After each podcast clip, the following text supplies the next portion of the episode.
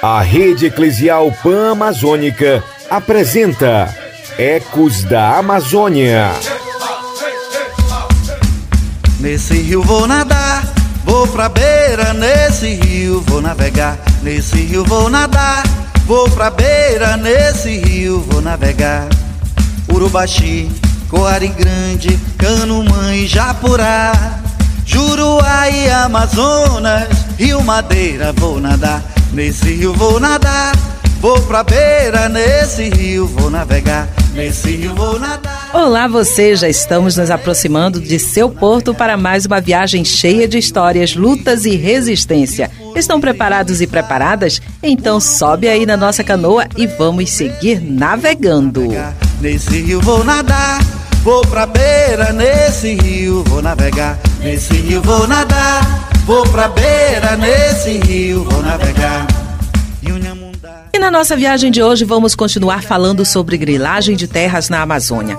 A prática que antes consistia em colocar papéis com grilos em uma gaveta para envelhecerem, hoje está modernizada, sendo feita de forma virtual. No entanto, o princípio é o mesmo. A ocupação ilegal de terras públicas continua fundamentada não só na violência, mas também no esforço para fazer documentos falsos parecerem verdadeiros. E pelas estradas d'água vamos percorrer os estados do Pará e Amapá. Vamos juntos? Que o Ecos da Amazônia já está no ar. Ecos da Amazônia. é a lua. Terra pra se pisar é a rua. A terra para plantar é sua. Por isso nossa luta continua. A luta continua assim. Enquanto não houver contribuição de terra igualitária, nós seguiremos lutando. E quem está nessa luta há muito tempo também é Gilson Rego, agente da Comissão Pastoral da Terra, CPT, da Arquidiocese de Santarém. Gilson, bem-vindo ao Ecos da Amazônia. Gilson, nos últimos anos temos visto um crescimento da grilagem de terras no estado do Pará. Por que isso ainda acontece?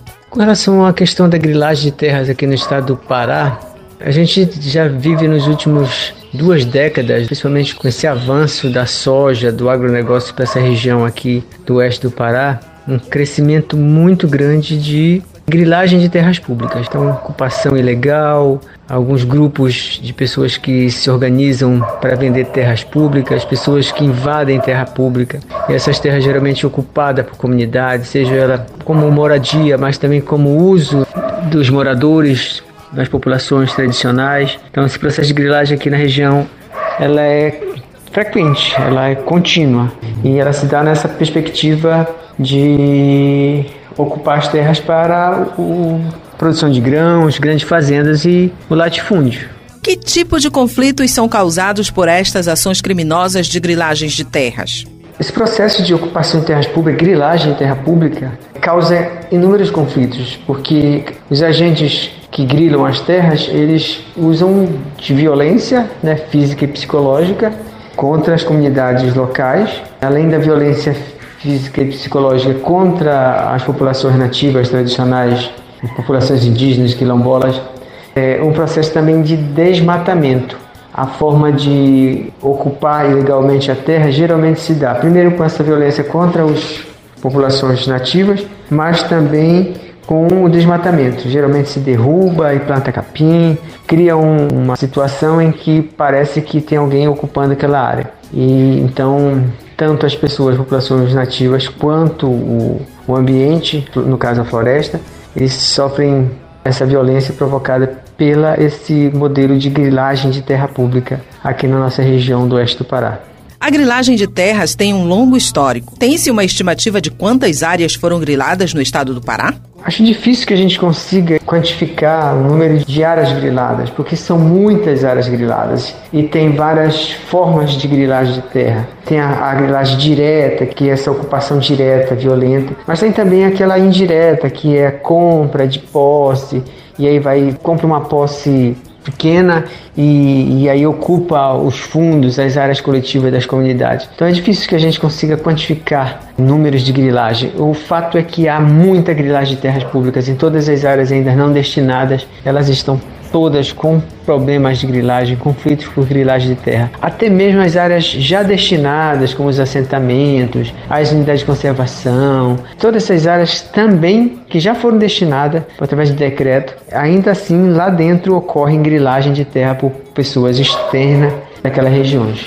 E Gilson, como tem sido o trabalho da CPT para coibir essas práticas? A CPT, a Comissão Pastoral da Terra, tem feito acompanhamento com várias comunidades aqui da região da Arquidiocese de Santarém, de Almeirinha até o município de Aveiro. E nós temos feito alguns trabalhos da CPT, e não só aqui nessa região, mas em outras regiões do Pará também, que é de acompanhamento e na, na busca de organização dessas comunidades, desses territórios, para que, junto ao Estado brasileiro, possam ser reconhecidos seus territórios e, portanto, destinado àquelas áreas ainda não destinadas oficialmente. Esse é um primeiro ponto, é que sejam garantidos os direitos dessas populações nativas nos seus locais onde nasceram, né? onde trabalham. Então, esse é o nosso primeiro trabalho, de organizar e buscar essa política pública de destinação, que a gente chama de reconhecimento destes territórios, porque esse é o procedimento legal que a gente tem. E aí são as várias modalidades que a legislação nos permite, que são a legislação para a reforma agrária através dos assentamentos coletivos, as unidades de conservação, nos espaços onde é possível, as terras indígenas, territórios quilombolas. Então, todas essas são as políticas públicas que o Estado garante. Então, é a partir destas garantias que a CPT junto com as comunidades, com as populações tradicionais, tem trabalhado para que sejam reconhecidos esses territórios. Por outro lado, a gente também tem feito muitas denúncias dentro das áreas que já foram destinadas que ainda assim ocorrem grilagem de terra. A gente tem feito as denúncias junto com as lideranças para coibir essas ilegalidades dentro dos territórios dessas comunidades. E o que é necessário fazer para acabar com a grilagem de terra, Gilson? Com relação a como acabar com esse processo de grilagem, ele é complexo porque a gente mora em um país que onde o latifúndio tem um poder muito grande e aonde o latifúndio tem muitas representações em, em casas como legislativo principalmente e há um processo de impunidade do judiciário muito grande com relação a isso. Os órgãos de execução para fiscalização é, são muito lentos e, e acabam não, não, dando conta porque tem pouca estrutura, outros falta de vontade. Então, tem uma estrutura estatal que não contribui para resolver esses problemas. Então, não é simples pensar em resolver esse problema, porque o que devia acontecer é que os órgãos de fiscalização pudessem identificar, verificar, multar os que cometem crimes dentro dessas áreas públicas, áreas griladas, o Estado deveria destinar ou reconhecer essas áreas para as populações nativas que já estão aí há muito tempo pedindo o reconhecimento das suas terras. Por exemplo, as terras indígenas são mais de décadas esperando, aguardando que sejam homologadas essas terras, que sejam destinadas para os territórios indígenas. E isso significa que o Estado não, não quer cuidar disso. Então a gente tem muito problema é, nessa estrutura do Estado brasileiro para resolver esses problemas. Não é simples. Para nós, o ideal é que sejam feitos destinação dessas terras e que sejam garantidos os direitos dessas populações, com o Estado atuando no sentido de garantir esses direitos previstos, né? Existe dois projetos em jogo, isso já tá claro. Contradição entre sem terra e latifundiário. Pois um projeto é liberdade, vida e produção. O outro injustiça, morte e especulação. O outro injustiça, morte e especulação. E toda luta é justa, principalmente quando o que está em jogo é o direito a plantar, colher e viver com dignidade. No entanto, nem sempre os direitos garantidos por lei acontecem. É o caso do assentamento Quintino Lira, situado no município de Santa Luzia do Pará, distante 270 quilômetros de Belém. Lá moram 120 famílias que produzem milho, arroz, macaxeira, mandioca, açaí, graviola, laranja e outros produtos da agricultura familiar, mas que há 16 anos esperam por uma definição por parte da Justiça. Para nos ajudar a entender melhor esta situação, recebemos por aqui Moisés Costa, militante do Movimento dos Trabalhadores e Trabalhadoras Rurais Sem Terra, o MST no Pará. Bem-vindo, Moisés. Pelo histórico, já houve uma análise do INCRA que definiu as terras como pública e desafetou mais de 4 mil hectares. O que houve para que até o momento esse conflito não seja solucionado? Em 11 de novembro de 2013, a fazenda ela foi desafetada, né, pelo ato do ministro do Desenvolvimento Agrário da época, né, ainda no governo Lula. Em 2015, houve a, a vistoria na área, né, onde se concluiu o trabalho de desafetação da área, onde ficou 4.932 hectares de área destinada à feitura do assentamento, né? Mas até hoje, por conta de dois títulos emitidos de forma fraudulenta, um definitivo e outro provisório, a área não foi feita ainda o assentamento, né? Com a família do pastor tem a cara de pau de argumentar que esses títulos emitidos de forma fraudulenta, eles não sabiam que a terra era uma área pública federal e por conta disso foram enganados, né? então ficou usando essa mentira né, deslavada, esse, esse argumento para criar é, obstáculo à criação do assentamento. Então, desde lá, desde 2013, né, que foi quando a área foi desafetada, vem nessa disputa jurídica dizendo que eles têm dois títulos de um provisório e um definitivo na área e impedindo a área de ser criada o assentamento. Moisés conta ainda que, por conta desses títulos fraudulentos, o trabalho de regularização da área está parado e as famílias vivem sob ameaças do suposto dono. Os acampados ainda aguardam pela posse da terra. Isso porque a batalha judicial entre o INCRA e a família Bendis atravanca a regulamentação da área. Claro que sujeitando a nós camponeses a uma rotina de ameaça por parte do religioso da Igreja do Evangelho Quadrangular, onde ele, na área que ele diz que tem o um título provisório, que é quase 2 mil hectares de terra, ele tem pasto para gado, que fica próximo inclusive das roças dos camponeses, onde de vez em quando ele coloca esses animais para atravessar a cerca e destruir o roçado das pessoas. Em 2021, um avião sobrevoou a área do, do acampamento e pulverizou veneno, né, prejudicando as plantações, deixando as famílias sem alimento, fonte de renda, causando inclusive doença em alguns companheiros e companheiras do acampamento. O que as famílias esperam que seja feito para que o problema seja solucionado? Bom, as famílias esperam que essa situação seja resolvida, né? Porque que os órgãos públicos responsáveis para resolver né, essa questão resolvam e que o assentamento, porque sabemos que o conflito só vai diminuir ou parar quando o assentamento for criado, quando a terra for destinada aos trabalhadores e trabalhadoras rurais que estão acampados nesse lugar. Então temos muita esperança que estado de coisa mude, né? A gente consiga né, ser assentado, né? Onde possamos produzir em paz, aonde o modelo não seja esse modelo predador, né? De onde tem a floresta como inimiga, né? Onde é para criação só de gado, de pasto. Então esperamos muito que nesse novo cenário a gente possa é, efetivar realmente essas mudanças, a gente possa ser assentado, né? Na área que a gente há, anos já luta, né? 16 anos as famílias lutam e esperamos muito que a conquista venha. E nós também esperamos, Moisés, que a situação das famílias do assentamento seja logo resolvida. E saindo do Pará, vamos pegar o barco e seguir até o município de Macapá. Nos caminhos desse rio, muita história para contar Navegar nessa canoa é ter o mundo pra se entranhar.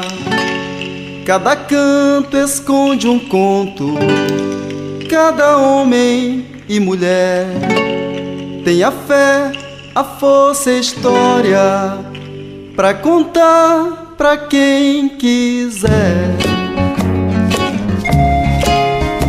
Histórias é o que gostamos de contar. Pena que algumas não são tão boas assim. A lentidão da justiça em garantir a demarcação de terras tem ajudado a escrever uma história triste em muitas áreas de assentamento Brasil afora. Em Macapá, a situação não é diferente. Quem vai conversar conosco agora é o padre Sisto Magro, da Comissão Pastoral da Terra, no Amapá. Seja bem-vindo, padre. Padre Sisto, nos últimos anos temos acompanhado uma escalada desenfreada de grilagem de terras na Amazônia. Como está a situação no estado do Amapá? São diferentes áreas que a CPT Amapá acompanha. Acompanhamos na região centro-oeste, município de Porto Grande, Pedra Branca, Serra do Navio, casos mais ligados à mineração, o problema sério é, é, a mineração, então conflitos com agricultores que estão dentro dos polígonos que foram determinados para as áreas de mineração. O município de Porto Grande hoje vive um impasse porque uma mineradora manifestou interesse na área do Matapi e hoje está entrando em contato com os moradores para que eles saiam da, daquela área aí para ela poder exercer a, pró a própria função de, de, mineradora. É assim também na Pedra Branca, na Serra do Navio, tanto assentados como agricultores, como ribeirinhos, pessoas que infelizmente sofrem os impactos da mineradora através inclusive de ações judiciais. Acompanhamos a área do Pacuí e Piririm, onde o problema é mais com o agronegócio da soja, em parte também com as atividades bubalinas, os búfalos que sempre mais modificam o território do, dos moradores, cercas que são construídas ao longo dos rios e garapés e não permitem mais o acesso dos pequenos agricultores para pesca, para atividade de subsistência, como também retirada de açaí, é, bacaba, etc., as atividades agroextrativistas costumeiras. Acompanhamos também conflitos com ribeirinhos no vizinho município de Afuá, que embora seja estado do Pará, mas é acompanhado por essa CPT devido à vizinhança. E hoje lá a questão séria são o avanço da proposta do, do crédito de carbono e também da questão do petróleo, que irá, de qualquer maneira, primeiramente afetar as áreas litorâneas, as áreas, digamos, costeiras. Então, é, tanto as áreas é, do Afuá, mas também as áreas do Bailique, as áreas do município de Amapá, de, de Caiçoene. Então, são várias vertentes que nós acompanhamos e para todos nós tentamos dar uma, não digo uma solução, porque é impossível, mas pelo menos um acompanhamento para que pobre, o morador do, do campo, o morador do, do, do Igarapé, o morador do interior nosso possa tentar uma solução. Há quanto tempo esses casos estão sem solução, padre? São diferentes áreas que a CPT Amapá acompanha. Acompanhamos na região centro-oeste, município de Porto Grande, Pedra Branca, Serra do Navio, casos mais ligados à mineração. O problema sério é, é a mineração, então conflitos com agricultores que estão dentro dos polígonos que foram determinados para as áreas de mineração. O município de Porto Grande hoje vive um impasse porque uma mineradora manifestou interesse na área do Matapi e hoje está entrando em contato com os moradores para que eles saiam da, daquela área aí para ela poder exercer a, pró a própria função de, de, mineradora. É assim também na Pedra Branca, na Serra do Navio, tanto assentados como agricultores, como ribeirinhos, pessoas que infelizmente sofrem os impactos da mineradora através inclusive de ações judiciais. Acompanhamos a área do Pacuí e Piririm, onde o problema é mais com o agronegócio da soja, em parte também com as atividades bubalinas, os búfalos que sempre mais modificam o território do, dos moradores, cercas que são construídas ao longo dos rios e garapés e não permitem mais o acesso dos pequenos agricultores para pesca, para atividade de subsistência, como também retirada de açaí, é, bacaba, é, etc., as atividades agroextrativistas costumeiras. Acompanhamos também conflitos com ribeirinhos no vizinho município de Afuá, que embora seja estado do Pará, mas é acompanhado por essa CPT devido à vizinhança. E hoje lá a questão séria são o avanço da proposta do, do crédito de carbono e também da questão do petróleo, que irá, de qualquer maneira, primeiramente afetar as áreas litorâneas, as áreas, digamos, costeiras. Então, é, tanto as áreas é, do Afuá, mas também as áreas do Bailique, as áreas do município de Amapá, de, de Caiçoene. Então, são várias vertentes que nós acompanhamos e para todos nós tentamos dar uma, não digo uma solução, porque é impossível, mas pelo menos um acompanhamento para que pobre, o morador do, do campo, o morador do, do, do Igarapé, o morador do interior nosso possa tentar uma solução. Padre Sisto, em muitos casos a grilagem gera conflitos, como ameaças, invasões de territórios e até assassinatos. Há casos como esses no Amapá? Ameaças nós temos frequente. O caso talvez mais sintomático seja o caso do município de Cutias, na área da Parabrilho, que é uma área que a Ansel grilou ainda nos anos 90 e em seguida devolveu após a CPI das terras e hoje estão sendo, uh, digamos, regriladas áreas desde sempre ocupadas por pequenos agricultores, hoje regriladas por grupos empresariais ligados ao agronegócio, especialmente da soja. Então, nós temos sim ameaças. Também no município de Amapá, nós temos ameaças lá na área da Montanha da Pluma, temos é, ameaças também no município de Caixoene. Processos judiciais que acontecem logo após ter havido ameaças. Quando o agricultor não, não sai, mesmo tendo sido ameaçado, então se procede ao processo judicial. Enfim, são uh, coisas muito delicadas, muito sofridas. É, infelizmente, a grande mídia não dá absolutamente destaque a, isso. Prefere dar destaque à questão do petróleo, a outras é, questões, mas essas que são mais doloridas, que afetam diretamente o nosso povo é, do interior, não, não é dado nenhum tipo de, de destaque, até porque envolve a presença inclusive de, de pessoas ligadas ao mundo da política ou ao mundo do empresariado, ou seja, gente que tem dinheiro, tem poderio econômico e político. Padre, além das ameaças, há conhecimento de que houve assassinato de lideranças. O senhor poderia comentar mais sobre este assunto?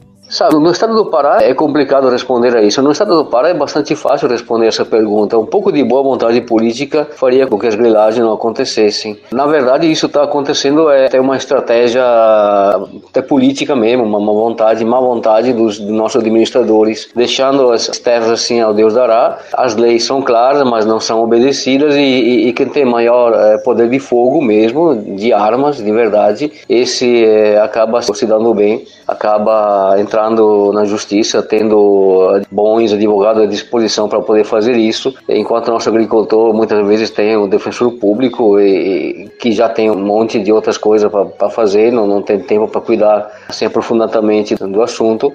Então é o Estado que permite tudo isso e ao não se interessar manifesta mesmo essa vontade de dizer quem é mais forte fica com a terra. O nosso agricultor, coitado, muitas vezes é obrigado a deixar, a vender, negociar as próprias áreas devido à falta de estrutura, vendo gente com maior poder econômico chegar é, na terra e se apossando de fato, né? Se não for com as boas maneiras, mas com, com as maneiras mais fortes, acaba se apossando dessas áreas que sempre foram de uso tradicional comunitário. Padre Sisto, diante de tanta impunidade, o senhor acredita ser possível acabar com a grilagem de terras públicas? Em relação aos assassinatos, nós tivemos no passado o assassinato no município de Afuá de duas lideranças ligadas aos sindicatos trabalhadores rurais, o José do Carmo, em 83, se não estou enganado, e o, e Oswaldino, conhecido como Profeta, também, é, alguns anos depois. Eu gostaria de hum, tocar é, no, no assassinato que aconteceu no ano passado, em janeiro de 2022, no município do Pracuba, onde dois meninos, dois jovens de 30, 35 anos, foram mortos enquanto estavam pescando num lago, onde hoje, atualmente, você encontra cercas impedindo o acesso do ribeirinho, dos moradores lá do, do município de Pracuba, e onde, pelo que se sabe, gente poderosa ligada ao mundo do empresariado, é, enfim, manifesta interesse nessas áreas de ser dona, né? Por isso acaba cercando essas áreas e até amedrontando quem queira de fato usar dessas águas que sempre foram de uso comunitário para essa finalidade. Queria sublinhar a, a, morte desses dois rapazes que até hoje não foi é, desvendada. Até hoje, não, pelo menos na grande mídia, ainda não, não, não informou se houve uma solução desse caso que envolvia várias autoridades. Isso tudo acontecendo e eu aqui na praça dando milho aos pombos. Isso tudo acontecendo e eu aqui na praça dando milho aos pombos. Entrando, saindo. E nada de ficar aí sentado dando milho aos pombos, não, viu? Venha você também para essa luta. A reforma agrária é agora e pra já. E o nosso encontro de hoje está chegando ao final, mas a nossa equipe já está trabalhando para trazer uma nova temática para você. É só ficar ligado e ligada que logo logo o Ecos da Amazônia já está de volta. Até lá! Quando se tem a terra em se plantando dá. Quando se tem a terra em se plantando fruto rola, tem coco, tem limão, tem carambola. Tem coco, tem limão, tem carambola. Tem coco. Você ouviu Ecos da Amazônia, uma produção da Repam Brasil.